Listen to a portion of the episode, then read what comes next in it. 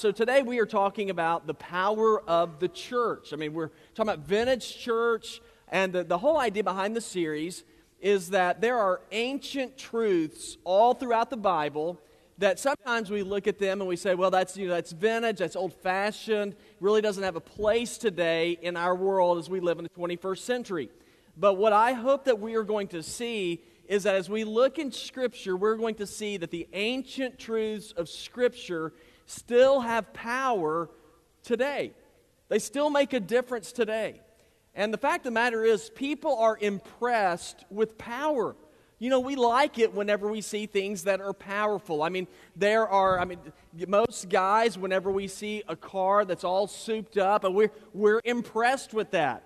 Uh, for those of you involved in athletics, or if you like to watch sports, you know, I marvel at guys that are able to hit towering home runs. I just watched the home run derby uh, a few weeks ago, and it's a, but why do you think they have that thing? They don't have the single derby, you know, it's the home run derby.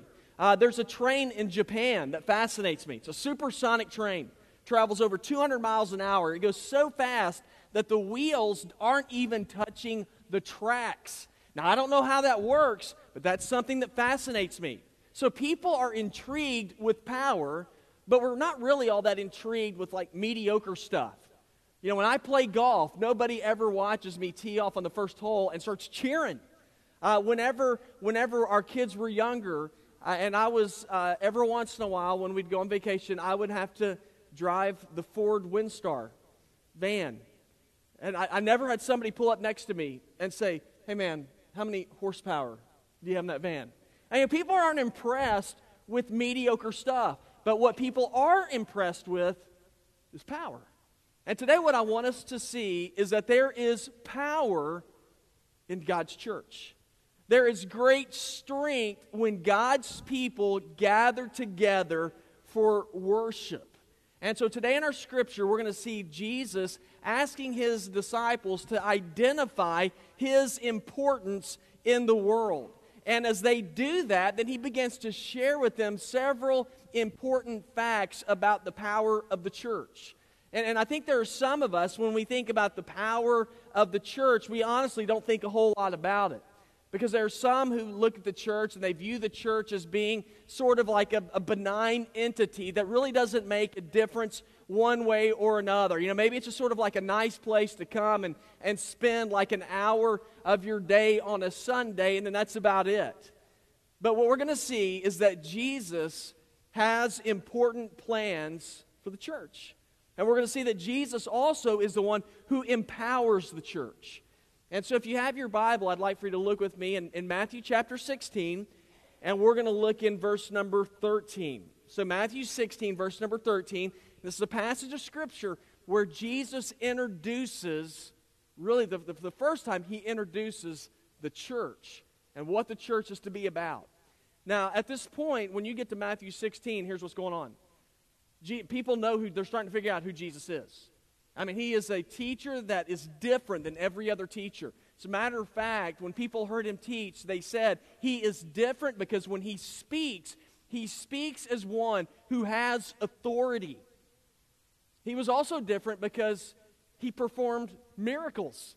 And so people were like impressed. They're like, this guy is unbelievable. And so they began to ask questions well, who exactly is Jesus? Now, the religious leaders of the day, you know, be the Pharisees and the Sadducees, they, they, were, they were trying to pry Jesus and tell him, why don't you perform a miracle for us to prove that you really are from God? And so, this is the backdrop that we have when we get to Matthew chapter 16. And it's here in this chapter that Jesus asks his followers, He says, Who do you say that I am? Who do you believe that I am? And it's in the midst of their answer that Jesus shares with them the power of the church. So, what are some things that we need to know about the church? Well, I just want to share with you uh, a few facts about the power of the church. And the very first fact about the power of the church is the power of the church is underestimated. Most people don't see the value that is in the church. Most, most people don't understand that the, uh, they don't understand the power that comes with the church. Now, let me read to you in verses 13 and 14. It says, When Jesus came to the region of Caesarea Philippi, he asked his disciples, Who do people say that the Son of Man is? And they said, Some say John the Baptist, others Elijah, still others Jeremiah, or one of the prophets. Okay, now what does all this mean? Let's start off where, where Jesus was speaking. Jesus was in a region, it's called Caesarea Philippi. It's in northern Israel. I mean, it is a beautiful part of the nation of Israel. Now, whenever you go up there, there's trees, there's a beautiful river that runs through there. The Jordan River starts up in that area. And as they were there, uh, this was also a region that was known for its paganism. Uh, there, is a, there was a, a shrine to the Greek god Pan there. So they believe that that's where we get pantheism. Believe God is in everything. You know, God's a tree and all these different things. And so it's interesting that in, in, the, in the midst of paganism, Jesus says, Now here we are standing around all this stuff. Let me ask you a question. Who do people say that I am? Well, what was the answer? Well, they gave some interesting answers. They said, Some say that you're John the Baptist. Y'all heard of John the Baptist? Okay, and now at this point, John the Baptist had already been executed. He had been beheaded, if you know the story, by Herod. And some said that Jesus was John the Baptist resurrected because Jesus taught a very similar message that John did. Jesus would tell people, You want to see the kingdom of God? You want to know God? He said, Then you must repent, you must turn away from your sins and follow me. So some said that Jesus was John the Baptist, and then somebody said, Well, some say that you are Elijah the prophet. Now, any, have y'all heard of Elijah before? Right? Y'all heard of Elijah? He's the guy that called down fire from heaven back in the Old Testament. So why would, say some, why would some say he was Elijah? Well, because there was a prophecy that before the Messiah came, before he came, that Elijah would reappear and perform incredible works, and he'd be a great teacher. So some saw Jesus as Elijah. He's a great teacher. And then some said that he was Jeremiah or one of the other prophets. Now that's that's a pre, I mean that's like a who's who in all of the Bible. Who do people say that I am? Well, they say that you're some of the Hall of Fame kind of guys in the Bible. Be like somebody coming up to me and saying, "Man, Eric, I tell you what, every time you preach, you remind me, you know, like Billy Graham." Which uh, some of y'all might be thinking that, right? Uh, that, then are like you coming up to me and say, you know, whenever you preach, you remind me of, of like your father. And those things would be compliments to me. But when people were saying these things about Jesus, wasn't that impressive to Jesus? No, no, why would that be? Here's why. Because Jesus was greater and bigger and better and more well connected than all of these people that were mentioned. In other words, people underestimated the identity of who Jesus was. People didn't quite grasp just how great Jesus was. And I really believe that is precisely the same truth for us today. Especially when people begin to talk about the church. Many times we underestimate the identity and the power of the church. And I hear, I'll hear people tell me, well, I think the church is a good thing. You know, it's a place where it teaches good morals. And if you want your kids to learn some stuff about how to be nice to people, you know, typically the church is a good place for it to get teaching. Uh, the church can be a good place, you know, where they can do some good social deeds. Like uh, last week, some, some of us on the staff, we, we went out and y'all might have noticed the orange bags uh, that were the trash pickup. There's some people think that's what the church does. We pick up trash. Now, is that, is that a bad thing? None of those things are bad things. Guys, let me tell you something. The church is much, much more than that. The church has greater power than those things. You see, I really believe the church is a powerhouse that is waiting to be unleashed, and yet a lot of times we don't see it. And it's always a mistake to underestimate the power of something. I, I read a story about a pilot named William Languish, and he talked about whenever, in, in flying, whenever the artificial horizon instrument came out. And he said, now what's, that was really important because it would let you know, you know how you were flying along with the horizon. That's kind of important. He said, now before the artificial instrument came out, he said you did everything by sight. He said you would fly and you'd look out and say, yeah, I'm not heading straight into the ground. That's a good thing. He said, but the problem comes whenever you're flying and maybe a fog comes in, or if you get into the clouds, and then you can't see anything around you. Well, then how do you determine what the horizon is? And he said basically the pilots, what they used to do is they went by feel. And he said, now let me tell you something. He said, there is nothing worse than flying a plane by feel when you can't see. He said, because your feelings aren't always correct. He said, you can feel like that you are flying straight ahead when in fact you are heading straight towards the ground. Isn't that comforting? Now, for those of you getting ready to fly, the good news is they have artificial horizon systems now. And he said, so they can look at the artificial horizon and tell if they're level or not. He said, but a lot of pilots, when it first came out, refused to use the instrument because they trusted themselves more than the instrument. And he said, and it was foolishness. Guys, let me tell you something. Whenever we trust ourselves more than the instrument of God and the leading of the Holy Spirit and the power of the church, what many of us are doing is we are taking the wheel of our own life and we are headed straight into the ground, destroying our lives. It's, too many of us see the church as just simply being a place that we come to punch the clock saying, I've done my good deed for the week. The church is more than that. The church is a place where we come to worship. It's a place where we come to receive instruction. It's a place where we're coming to bow before the God who says, I can transform your life. 2 Corinthians 5:17 says therefore if any man be in Christ it says he is a new creation. It says the old is gone behold the new has come. The church is a powerhouse because it is a place where God Himself comes to dwell among us and transform and change lives. So, what's the fact about the, about the power of the church? The power of the church is often underestimated. But also, the power of the church comes from Christ. The power of the church is fueled by Jesus. In verse number 15, here's what Jesus said. It says, But you, Jesus asked them, Who do you say that I am? And Simon Peter answered, You are the Messiah, the Son of the living God. And Jesus responded, Simon, son of Jonah, you're blessed because flesh and blood did not reveal this to you, but my Father in heaven. You know, we, we can talk all we want about what other people have to say about Jesus. You can ask people, say, hey, who do you believe that Jesus is? And it's, it's good to kind of have an idea of where other people are coming from. But, guys, in the end, that is a question that we have to answer ourselves. Jesus asked, he said, first of all, I said, Who do people say that I am? But do you notice how he, he really refined that search at the end? He said, But who do you say that I am? Well, what did they have to say about that? Well, Peter said, Well, you're the Christ. You are the Son of the living God. Okay, now what does that mean? Is that really, I mean, is that, that, it sounds pretty lofty, but is it really that big of a deal?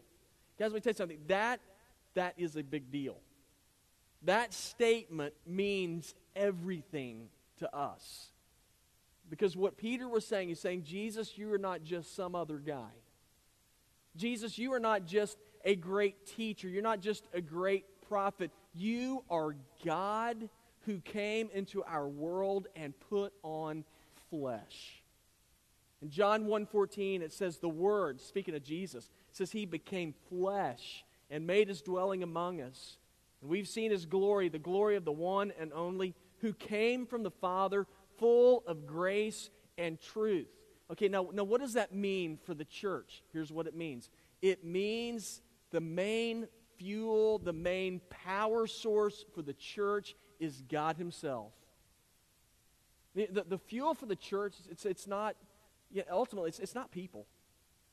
You know, if we are the, the ones who determine how we're going to operate, what we're going to do, then the power of the church is going to be limited because people are limited. You know, we live and then we die. The one who has charge, the one who fuels the church, who's supposed to, is to be Jesus himself. And yeah, I think there's sometimes whenever we come into the church, and again, I'm not speaking about y'all, but just like in general. There will be, be people who come into the church. I said, I, just didn't feel anything. Yeah, the church just really didn't do anything for me. I, I came into the church and I, I left no different. Well, so, so, what's up whenever that happens? You know, I liken it to this. You know, on, on, the, on the weekends, on Saturday typically, I will go out. One thing I'll do is I we have a uh, we have a you know a blower, and so I'll get the blower out and I like to blow off the driveway and uh, and then you know maybe cheat a little bit and blow off the leaves and shoot them into the neighbor's yard and stuff like that. And so I like to work that thing. Now, whenever I get it and I start it up, what I have to do, and if you have one, you know that you have to, uh, on mine, you know, I have that little trigger and I bring it back and I lock it in. And then I, um, I prime the pump. And I prime, I prime it 10 times, push it in, get the gas flowing through the tubes, you know, prime it, and then I pull the cord. And I, hear, I pull it six times you know, five, six. After that, then I drop it down to half choke, and then I and then I pull it again. By the time I pull it the fifth time, it's supposed to start right up. Now I'm sitting there and I'm pulling that cord and priming that pump, and, and nothing happening. And I mean, I'm, then I start yanking on it. You know, uh, you just start really just ripping into it, and nothing's happening. Happen. And after like five minutes, I finally do what I should have done at the beginning. You know what that is? Check to see if there's any gas. Okay, so when it's not starting, uh, let me tell you something. It doesn't matter how many times I prime the pump. It doesn't matter how hard I pull that cord. If there's no gas in the tank, there will be no power. And I believe many times when we come into the church, and I'm talking you know, just as a building, we come together to worship, and we're not feeling anything, we're not experiencing anything, we don't feel like we've heard from God. God, I don't care how many times you come here, I don't care how many times you prime the pump, if you don't have Jesus in you, then you're going to lack power. See, it's, it's, not, it's not the experience of the church. What it is, is, is who is in you. You see, too many times we are working off of our own power, and then we end up disappointed. And that's why Peter said there's only one power source. And that power source is Jesus. I mean, Jesus himself said in John 14, 6, I am the way and the truth and the life. No man comes to the Father except through me. And it's on this confession that the church has been built. And yet, too many times we are settling for that which is counterfeit instead of the real thing. And then we wonder, well, why don't I have any real power? Why is it that when I bought that cubic zirconia and I went and I had it tested out and they said it's only worth $50, why, why is that? That ticks me off. It's because the diamond's not real. You want value and you want power? Then you got to have the real thing. Now, let me ask you a question. When it comes to your faith, are you getting the real thing? Because if you are investing your life in something where you are looking for eternity, you better make sure that you're investing in one who has the ability to provide you with an eternity. We're told in Acts 4:12, salvation is found in no one else, for there is no other name under heaven by which man must be saved.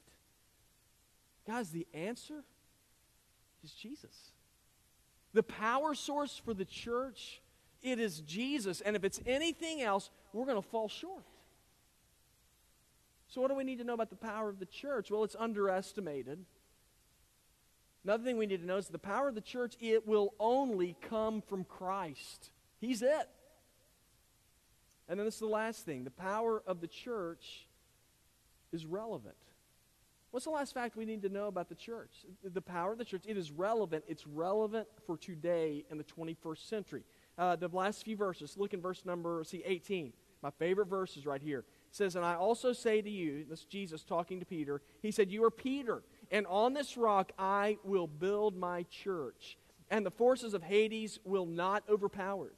I will give you the keys of the kingdom of heaven, and whatever you bind on earth is already bound in heaven, and whatever you loose on earth is already loosed in heaven. And he gave the disciples orders to tell no one that he was the Messiah. Now, there are some people who don't really see the relevancy of the church for today.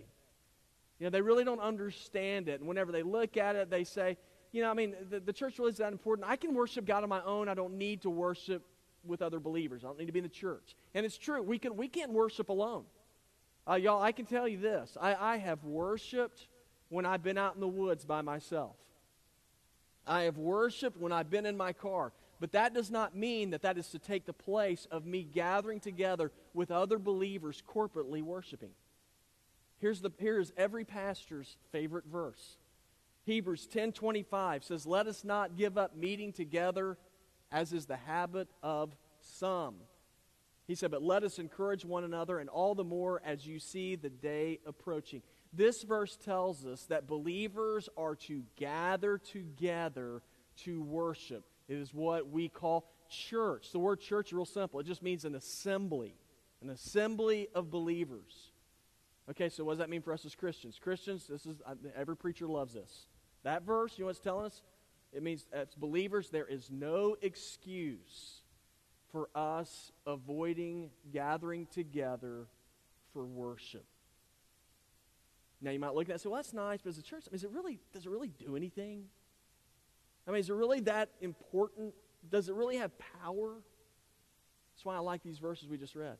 Look at what Jesus said about the church. First of all, you'll notice in verses 16 through 18, Jesus said, uh, He said, I will be the one who builds the church. Okay, so th- what does that mean? I mean, Jesus is behind the church, He is the architect of the church. You know, before you buy a car or you buy a house, you know, typically you want to know who built it right?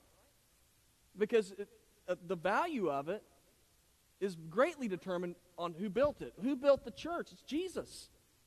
Jesus said, I built the church, therefore it is valuable. Jesus is the foundation of the church. And my favorite thing is Jesus says, because I'm behind it, he says the church will have power. What kind of power will the church have? He said, the gates of Hades will not prevail against the church. Guys, you want to be involved in something that is bigger than you?